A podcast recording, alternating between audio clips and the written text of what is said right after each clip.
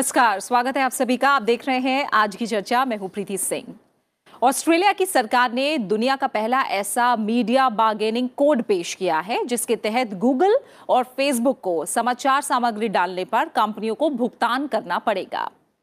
Australia की सरकार का कहना है कि ये दुनिया का पहला कानून होगा, जिसके तहत ऑनलाइन विज्ञापन बाज़ार में सबको समान मुकाबले का मौका मिलेगा। प्रस्तावित कानून मसौदे का नाम समाचार मीडिया अनिवार्य मोल तोल संहिता, यानी मीडिया बार्गेनिंग कोड है। इस कानून के मसौदे के मुताबिक बड़ी तकनीकी कंपनियों को सार्वजनिक प्रसारकों समेत ऑस्ट्रेलिया में प्रमुख मीडिया कंपनियों के साथ बातचीत करने के लिए प्रोत्साहित किया जाएगा। कंपनियाँ अपनी खबरों को किस कीमत पर उपयोग की इजाज़त देती हैं, इस पर सौदा होगा। डिजिटल कंपनियाँ अगर फैसले का पालन नहीं करती तो उन पर चौहत्तर लाख अमेरिकी डॉलर तक का जुर्माना लगाया जा सकता है। फ़िलहाल ऑनलाइन विज्ञापन पर एक तरह से समझे तो हर 100 डॉलर में से तिरपन डॉलर गूगल को और 28 डॉलर फेसबुक को जाता है। इसके अलावा 19 डॉलर बाकियों को जाता है। एक तरफ़ कम एडवर्टाइजिंग रेवेन्यू के चलते कई जो परंपरागत मीडिया संस्थान है, उन पर अस्तित्व का खतरा मंडरा रहा है। वहीं गूगल और फेसबुक जैसी कंपनियाँ इन्हीं संस्थानों के कंटेंट से लाखों कमा रही हैं। ये बात केवल ऑस्ट्रेलिया के लिए ही नहीं, बल्कि दूसरे देशों की मीडिया के लिए भी चिंता का विषय है। आज की चर्चा में हम जानने की कोशिश करेंगे कि आखिर इस मुद्दे को निपटाने के लिए एक कानून लाने की ज़रूरत क्यों पड़ी? और इस चर्चा में शामिल होने के लिए हमारे साथ दो खास मेहमान जुड़ रहे हैं। हमारे साथ रमेश कैलासम जी हैं, जो कि सीईओ हैं इंडिया टेक डॉट ओ के। साथ ही हमारे साथ digital tech expert Amit Dubey ji भी जुड़ रहे हैं। आप दोनों मेहमानों का बहुत बहुत शुक्रिया आज की चर्चा में शामिल होने के लिए। अमित दुबे जी, मैं चाहूँगी कि पहले आप ये बताएँ, ये जो प्रस्तावित कानून है, ये क्या है? आसान शब्दों में इसे जरा हमें समझाइए। देखिए, काफ़ी समय से देखा जा रहा था कि गूगल फेसबुक या जितने भी इस तरह के प्लेटफॉर्म हैं, जो ओपन कंटेंट प्रोलिफरेट करते हैं, और उसमें कोई भी, कहीं से भी कोई news as a news item चला जाता है कि आजकल लोग टीवी पे न्यूज़ कम देख रहे हैं फेसबुक से ज़्यादा हम्म। ले रहे हैं या गूगल न्यूज़ ज़्यादा फॉलो कर रहे हैं जो भी इस तरह के सोर्सेज हैं तो उससे जो ट्रेडिशनल न्यूज़ चैनल्स हैं या जो ट्रेडिशनल न्यूज़ मीडियम्स हैं उनको रेवेन्यू वाइज काफ़ी नुकसान होता है डेफिनेटली वो शिफ्ट हुआ है एडवर्टीजमेंट हम्म। भी वहाँ से वहाँ चले जाते हैं अब इसमें खास बात यह है कि न्यूज़ एक्चुअली ये लोग निकालते हैं क्योंकि source trust trustworthy source यही होते हैं। हम्म। और उसके बाद उस किसी भी दूसरे फॉर्म में ले जाकर सोशल मीडिया पर बाकी लोग दिखाने लगते हैं या अपने तरह से बताने लगते हैं। तो उस वजह से जो एक्चुअल सोर्स ऑफ़ इंफॉर्मेशन जहाँ से आई है और जिसने वो एफर्ट लगाया है एनालिसिस किया है या फाइंड किया है उसको रेवेन्यू का लॉस होता है डेफिनेटली होता है। ये बहुत समय से देखा जा रहा था। मेरे ख्याल से इस चीज़ को कर्व करने के लिए एक फेयर गेम देने के लिए कोशिश की जा रही है। पर ये इतना आसान नहीं होगा। हम्म। इसलिए नहीं होगा क्योंकि आप गौर से देखें तो इसमें कई सारे टेक्निकल प्रॉब्लम्स हैं हम्म। कि आप किस तरह से इंश्योर करोगे कि कौन किसको इसका रेवेन्यू दिया जाए? क्योंकि जब एक बार सोशल मीडिया पे आज की डेट में भी कोई चीज़ जब वायरल होती है तो सोर्स रियल आइडेंटिटी सोर्स की पता करने में बड़ा टाइम लगता है और वो अपने आप में एक चैलेंज है। कई तरह जगह से एक साथ इंफॉर्मेशन निकलती है। तो ऐसा भी नहीं है कि आप बड़ी आसानी से वो मैनेज कर पाए। सेकेंड अभी एक इस तरह का प्रावधान किया जाने की कोशिश की जा रही है कि एक लमसम अमाउंट हम डिसाइड कर लें कि हम्म। ये जो news channel credible news channel है जहाँ से ये न्यूज़ नॉर्मली रिलीज़ होंगी उनको गूगल और फेसबुक पे करें। हम्म। पर ऐसा भी नहीं कि आप इंडिया जैसी कंट्री में आप देखेंगे तो इस तरह के कई सारे चैनल्स हैं और कई सारी बॉडीज हैं। तो वो रेवेन्यू क्या होगा कितना होना चाहिए क्या उस रेवेन्यू से वाकई फेसबुक गूगल ने कमाया नहीं कमाया वो बहुत सारे ऐसे कॉन्फ्लिक्ट हैं। इस वजह से थोड़ा सा टेक्निकली मुझे चैलेंजिंग लग रहा है। हम्म। लेकिन ये अच्छा है इस पर डिस्कशन होना चाहिए और एक जगह बनेगा तो शायद बाकी देशों में भी इसको लेकर बहस शुरू होगी और गूगल और फेसबुक पर थोड़ा दबाव होगा। हम्म। जो अभी लीड कर रहे हैं हर तरह का रेवेन्यू सिर्फ़ इनको मिल रहा है और बाकी लोग इसमें पिछड़ते चले जा रहे हैं। हम्म, ठीक है। रमेश कैलाशम सर आपको क्या लगता है इस कानून की ज़रूरत क्यों पड़ी? और ये चलन काफ़ी समय से था तो अब ये कानून क्यों लाया जा रहा है? देखिए काफ़ी देशों में ये चर्चा हो रही है क्योंकि जो पुराने जो प्रिंट मीडिया जिसे हम कहते हैं जो अखबार हैं हम्म। और ब्रॉडकास्ट मीडिया जो हैं जो टेलीविज़न है उनको काफ़ी हद तक ये नुकसान हो रहा था कि जब ऑनलाइन डिजिटल फॉर्म आ गई तो उसकी वजह से जो एडवर्टाइजमेंट का रेवेन्यू था वो काफ़ी शिफ्ट हो गया है हम्म। आने आज की पीढ़ी जो आने वाली पीढ़ियाँ वगैरह जो हैं उनके जो उपभोक्ता हैं उनकी प्राथमिकताएँ जो है वो ज़्यादातर डिजिटल की तरफ़ बढ़ रही है। हम्म। जो पुरानी पीढ़ी थी उनको ये लगता था कि अखबार हाथ में उठाएँ और पढ़ें उसका मज़ा अलग था। लेकिन जो आने वाली पीढ़ी है जो करंट पीढ़ी है जो ज़्यादातर मोबाइल फ़ोन में देखती है उनको इतनी जो है पेशेंस नहीं है कि हम काफ़ी देर तक कोई खबर को पढ़ें। हम्म। उनका ज़्यादातर ध्यान जो है वो हेडलाइन पे जाता है। और ये सारा जो है ये जो मार्केट बनी तो आप देख सकते हैं कि आज के डेट में कोई भी अखबार है उसका एक ऑनलाइन जो वर्जन है वो भी अवेलेबल है। और जैसे कि आप ब्रॉडकास्ट भी देखते हैं किसी भी ब्रॉडकास्ट चैनल का अपना एक डिजिटल वर्जन भी है। और और ज़्यादातर जो उपभोक्ता हैं वो इन सबसे दूर ये देख रहे हैं कि मुझे जल्दी कहाँ पे मेरे जो इंटरेस्ट का जो खबर है वो मुझे कहाँ मिलेगा? और एग्रीगेटर्स ने जो है इसका फ़ायदा उठा के जैसे गूगल हो गया फेसबुक हो गया और न्यूज़ एग्रीगेटर्स भी हैं वो इसको एक तरह एक एक जगह में ले ले आने की कोशिश कर रहे हैं जो आपके पसंद का खबर हो उसको एक जगह में लाने की कोशिश कर रहे हैं। और इसकी वजह से क्या हुआ है कि जो सारा ट्रैफ़िक जो है जिसकी वजह से ऑनलाइन में जो है आमदनी होती थी वो सारा शिफ्ट होके अभी गूगल और फेसबुक की तरफ़ चला गया जैसे आपने कहा है जो प्रतिशत है हाँ। वो काफ़ी अधिक मात्रा में है। और इसका जो नुकसान है वो उस ट्रेडिशनल मीडिया को चला गया है कि उनके यहाँ पे उनका सेटअप है आपका ब्रॉडकास्ट स्टूडियो है जर्नलिस्ट है उनकी तनख्वाहें हैं वो जाके इतने मेहनत करके जो है कंटेंट क्रिएट करते हैं। और ये सारा जो कंटेंट है किसी और के पास आराम से जा रहा है बिना कोई भुगतान दिए।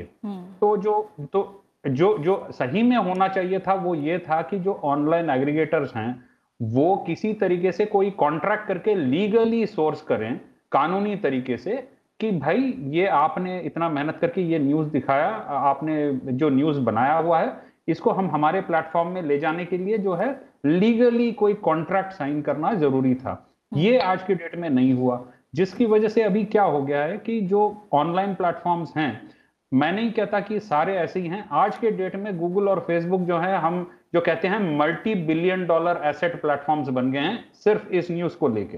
सिर्फ़ उनका न्यूज़ का वर्टिकल जो है क्योंकि वो सिर्फ़ हार्वेस्टिंग कर रहा है जो जो एग्रीगेशन का उनका जो प्लेटफॉर्म है। दूसरे भी न्यूज़ एग्रीगेटर्स हैं जो लीगली सोर्स करके अपने इसमें पेश करना चाहते हैं। उनके लिए भी लेवल प्लेइंग फ़ील्ड का विषय हो गया है क्योंकि जो कोई पैसा नहीं देता जैसे गूगल और फेसबुक हो गया है उनके पास तो आमदनी बढ़ती जा रही है। जो लीगली सोर्स कर रहा है उसका खर्चा भी है और उसके पास इतनी ट्रैफ़िक भी नहीं आती है।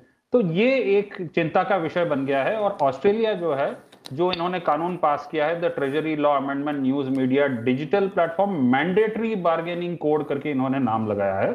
उसमें उन्होंने ये कह दिया है कि भाई ये मतलब ये पहला कानून है इस तरीके का कोई देश ने निकाला हुआ है और बाकी देश भी देख रहे हैं। जो फेसबुक और गूगल जैसे न्यूज़ फ़ीड समाचार संगठनों को, उनको उचित भुगतान पर बातचीत करने के लिए बाध्य करता है ट्रेडिशनल पब्लिशर्स के साथ। ठीक है। और इसके अलावा अमित दुबे जी, जैसे आप चैलेंजेस को लेकर बात कर रहे थे और आपने कहा कि एक लमसम अमाउंट तय करना होगा, मैं चाहूँगी थोड़ा सा क्या चुनौतियाँ आ सकती है इसके बारे में बताएँ? और क्या ऐसा हो सकता है कि फेसबुक और गूगल नेगोशिएशन को लेकर इनकार कर दें? क्या ये भी हो सकता है?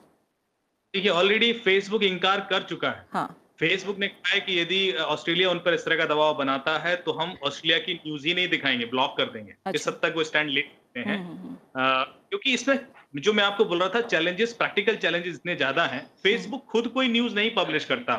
न्यूज़ पब्लिशर कोई दूसरा है। तो उसके पास ये राइट नहीं है कि उसको रोके। उसका फ्रीडम ऑफ़ एक्सप्रेशन बेसिकली मान के चल रहा है। अब वो एज ए न्यूज़ आ रहा है वो उसकी ओपिनियन आ रही है। वो उसने एक वीडियो बना दिया उसके ऊपर तो वो कंटेंट क्रिएशन किसी और का है। हम्म, ये सिर्फ़ प्रेजेंटिंग प्लेटफॉर्म है।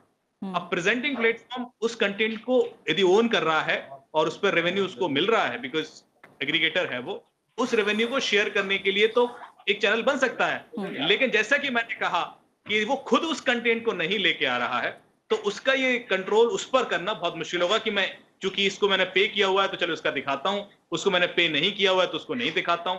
ये डिसाइड करना बहुत मुश्किल होगा इस तरह के ओपन प्लेटफॉर्म फेसबुक और गूगल बहुत ओपन प्लेटफॉर्म और यदि ये करने लगे तो फिर इससे जो आगे का मेथड है वो काफ़ी चेंज हो जाएगा क्योंकि वो ये भी करेंगे फिर कि यदि किसी को पे कर रखा है तो उसका कंटेंट प्रमोट कर रहे हैं बाकियों का नहीं कर रहे हैं बिकॉज़ देन वो उसका आरओआई निकालने की कोशिश करेंगे तो फिर वो पूरा का पूरा जो बेस है एक इस तरह के प्लेटफॉर्म का सोशल मीडिया प्लेटफॉर्म का वो हिलता है थोड़ा सा। हाँ, ना सिर्फ़ न्यूज़ पर फिर किसी और भी कंटेंट में।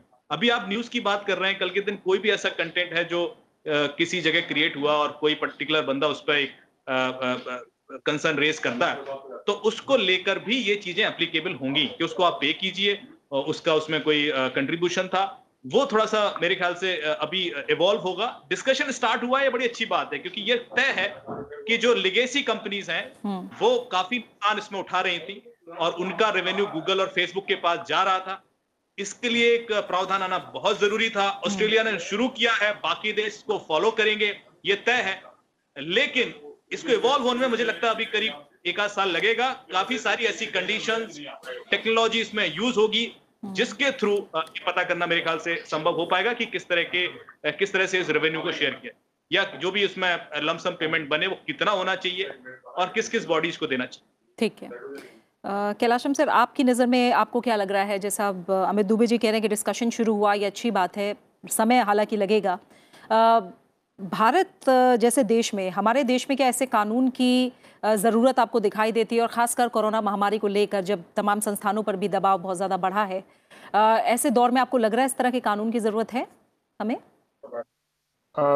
ये जो अगर हम ऑस्ट्रेलिया के कानून के संदर्भ से में भी देखें तो हाँ। उन्होंने भी कोरोना के टाइम में ये लेके इसलिए आए थे क्योंकि उनकी जो करीब 100-100 साल पुरानी जो जो प्रिंट एजेंसीज हैं जैसे न्यूज़पेपर्स हैं हाँ। वो बंद होने के कगार पे आ गई थी यही चीज़ दुनिया में सारे दुनिया में सारे प्रिंट मीडिया का है क्योंकि मैंने जैसे कहा था उपभोक्ता जो है वो शिफ्ट हो गया है डिजिटल फॉर्म में हम्म। ज़्यादातर।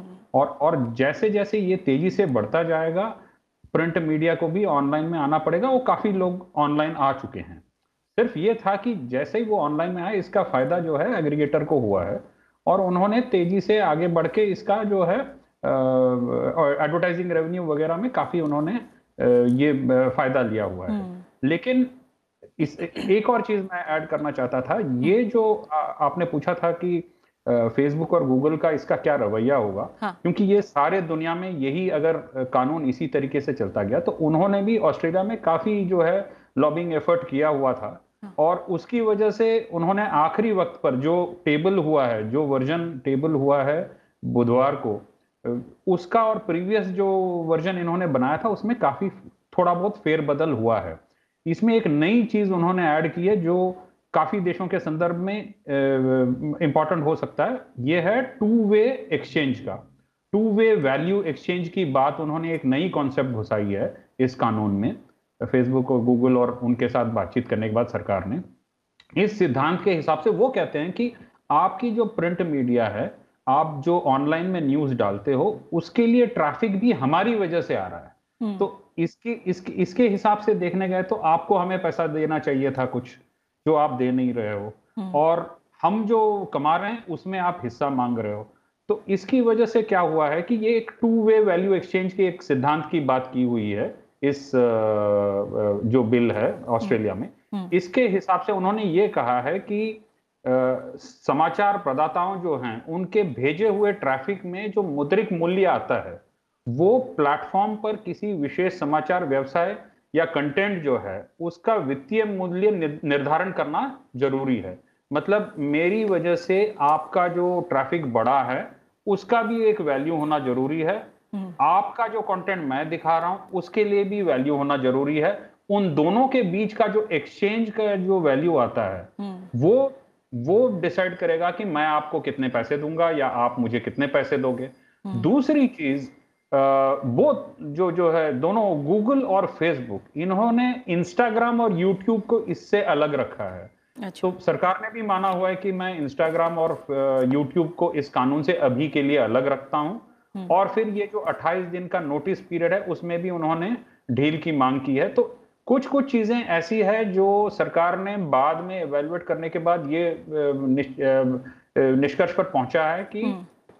कुछ चीज़ें ऐसी है जो दोनों तरफ़ की है और ये जो है न्यू एज इकोनॉमी है इसका हमें ध्यान रखना पड़ेगा हम्म। और यही चीज़ बाकी देशों में भी हो सकती है क्योंकि ये जो है एक एक उदाहरण बन गया है कि दोनों तरफ़ से ट्रैफ़िक आ रही है दोनों तरफ़ से आमदनी होगी और इसका बंटवारा कैसे होगा हम्म। तो भारत में भी निश्चित तौर पर अगर जब इसकी बातचीत होगी तो ये देखा जाएगा भारत पहले ही 26 परसेंट एफ़ रिस्ट्रिक्शन ला चुका है एग्रीगेटर्स पे जो सिर्फ़ इंडियन न्यूज़ एग्रीगेटर्स पे लागू होता है फॉरेन न्यूज़ एग्रीगेटर्स पे लागू नहीं होता है जो एक लेवल प्लेइंग फ़ील्ड का विषय भी बन चुका है अभी हम्म।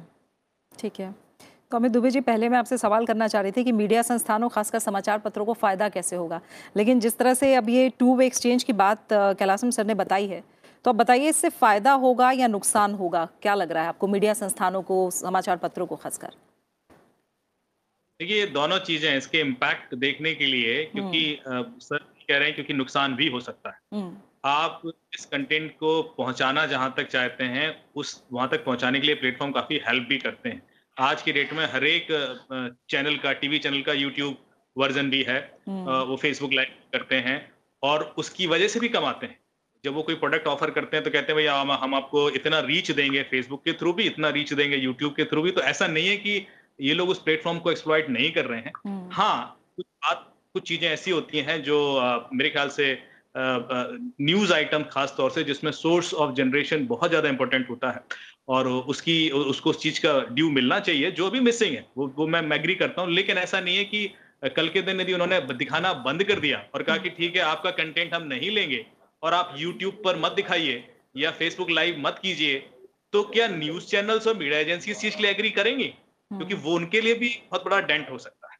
दूसरी चीज़ ये है कि ना सिर्फ़ गूगल और फेसबुक अब आज की डेट में कई सारे ऐसे प्लेटफॉर्म और बहुत सारे और भी हैं। ये ये मेजर प्लेयर हैं। ये ठीक है 90 परसेंट मार्केट उन्होंने कैप्चर कर रखा है। हाँ। पर इवेंचुअली जब बाकी लोग भी ग्रो करेंगे तो ये सबके लिए लागू होगा और उनका सर्वाइवल मुश्किल हो जाएगा यदि उन्हें हर चीज़ के लिए पे करना पड़े। तो हम ये भी चाहते हैं कि ये इधर भी लोग प्लेयर आए और उनको हर कंटेंट के लिए हर बार यदि इस तरह से या तो पेनलाइज किया जाए या पे करना पड़े तो मेरे ख्याल से उनकी ग्रोथ भी सफ़र करेगी जो कंपटीटर आएँगे गूगल और फेसबुक तो हम्म। दोनों साइड से मैं देख रहा हूँ इस, इस विषय को। और इंडिया में खास तौर से ज़्यादा मुश्किल इसलिए है क्योंकि आप यदि बाहर किसी कंट्री में जाए तो बहुत ज़्यादा चैनल्स इतने नहीं होते हैं। इंडिया में तो आप यदि काउंट भी देखेंगे तो it's like very good numbers and उसकी वजह से हर चीज़ को एक कानून के दायरे में लाना हर एक कंटेंट को हर एक न्यूज़ को थोड़ा मुश्किल हो जाता है। तो ये मैं अभी वेट करूँगा मैं देखूँगा कि पहले ऑस्ट्रेलिया कैसे लागू कर पाता है। हम्म। मैं ये भी देखूँगा फेसबुक और गूगल के स्टैंड क्या होते हैं? फेसबुक थोड़ा सा टफ है। फेसबुक ने कहा है कि यदि ऑस्ट्रेलिया चाहता है तो हम उसकी न्यूज़ नहीं दिखाएँगे। ये काफ़ी स्ट्रॉन्ग स्टेटमेंट है ऑलरेडी दे चुके हैं। गूगल हम्म। यूट्यूब या बाकी प्लेटफॉर्म के थ्रू कर रहा है। उधर एक स्टैंड लेगा। ये देखना बड़ा इंटरेस्टिंग होगा क्योंकि ये तय है कि बाकी देशों में इसको लेकर बहस शुरू हो जाएगी। हर मीडिया चैनल चाहेगा कि मुझे भी उसमें बेनिफिट मिले। हम्म। लेकिन जैसा कहा टेक्निकली और अदरवाइज़ ऑल्सो दोनों साइड पर इसके फ़ायदे नुकसान है। इसलिए इसको इतनी आसानी से नहीं इंप्लीमेंट किया जा सकता। जब तक कि हम रियल आर ना देख लें कि ये सब करने के बाद वाकई फ़ायदा होगा या हम किसी को किसी अच्छे खासे बिज़नेस अंपायर को खत्म कर। ठीक है। कैलासम सर आपकी नज़र में ओवरऑल न्यूज़ और मीडिया इंडस्ट्री पर इसका क्या असर होगा अगर ये कानून आता है तो? अगर ये कानून आता है तो इसका असर ये है कि दोनों तरफ़ जैसे हम देखें कि दोनों तरफ़ का फ़ायदा है इसमें हम्म। लेकिन ये होगा कि इसमें कुछ जो है लकीर खींच जाएगी कि क्या हद तक कौन कितना जा सकता है हम्म। क्योंकि पहले जो था खुली छूट थी गूगल और फेसबुक और जो भी एग्रीगेटर्स थे वो अपने हिसाब से करते थे और उसमें अपनी कमाई उनको पूरी तरह से उनको मिलती थी लेकिन अब ये होगा कि जो है उनको रेवेन्यू शेयरिंग का जो मॉडल है वो एक करना पड़ेगा और दूसरी चीज़ जो है इंपॉर्टेंट है कि जो उपभोक्ता हैं जो कंज्यूमर हैं जो हम्म। और जो कंटेंट निर्माता हैं जो न्यूज़ प्रिंट वगैरह हैं ब्रॉडकास्ट चैनल्स भी हैं उनके हितों की रक्षा के लिए थोड़ा बहुत कम से कम ये कोड जो है हम्म। फ़ायदेमंद साबित होगा। क्योंकि जो सोर्सिंग है लीगली जो समाचार आती है उसी की वजह से इनके पास इतनी ट्रैफ़िक आती है। और उसका जो है भुगतान करने की वजह से क्या होगा कि दोनों तरफ़ का जो है सर्वाइवल इंपॉर्टेंट हो जाएगा।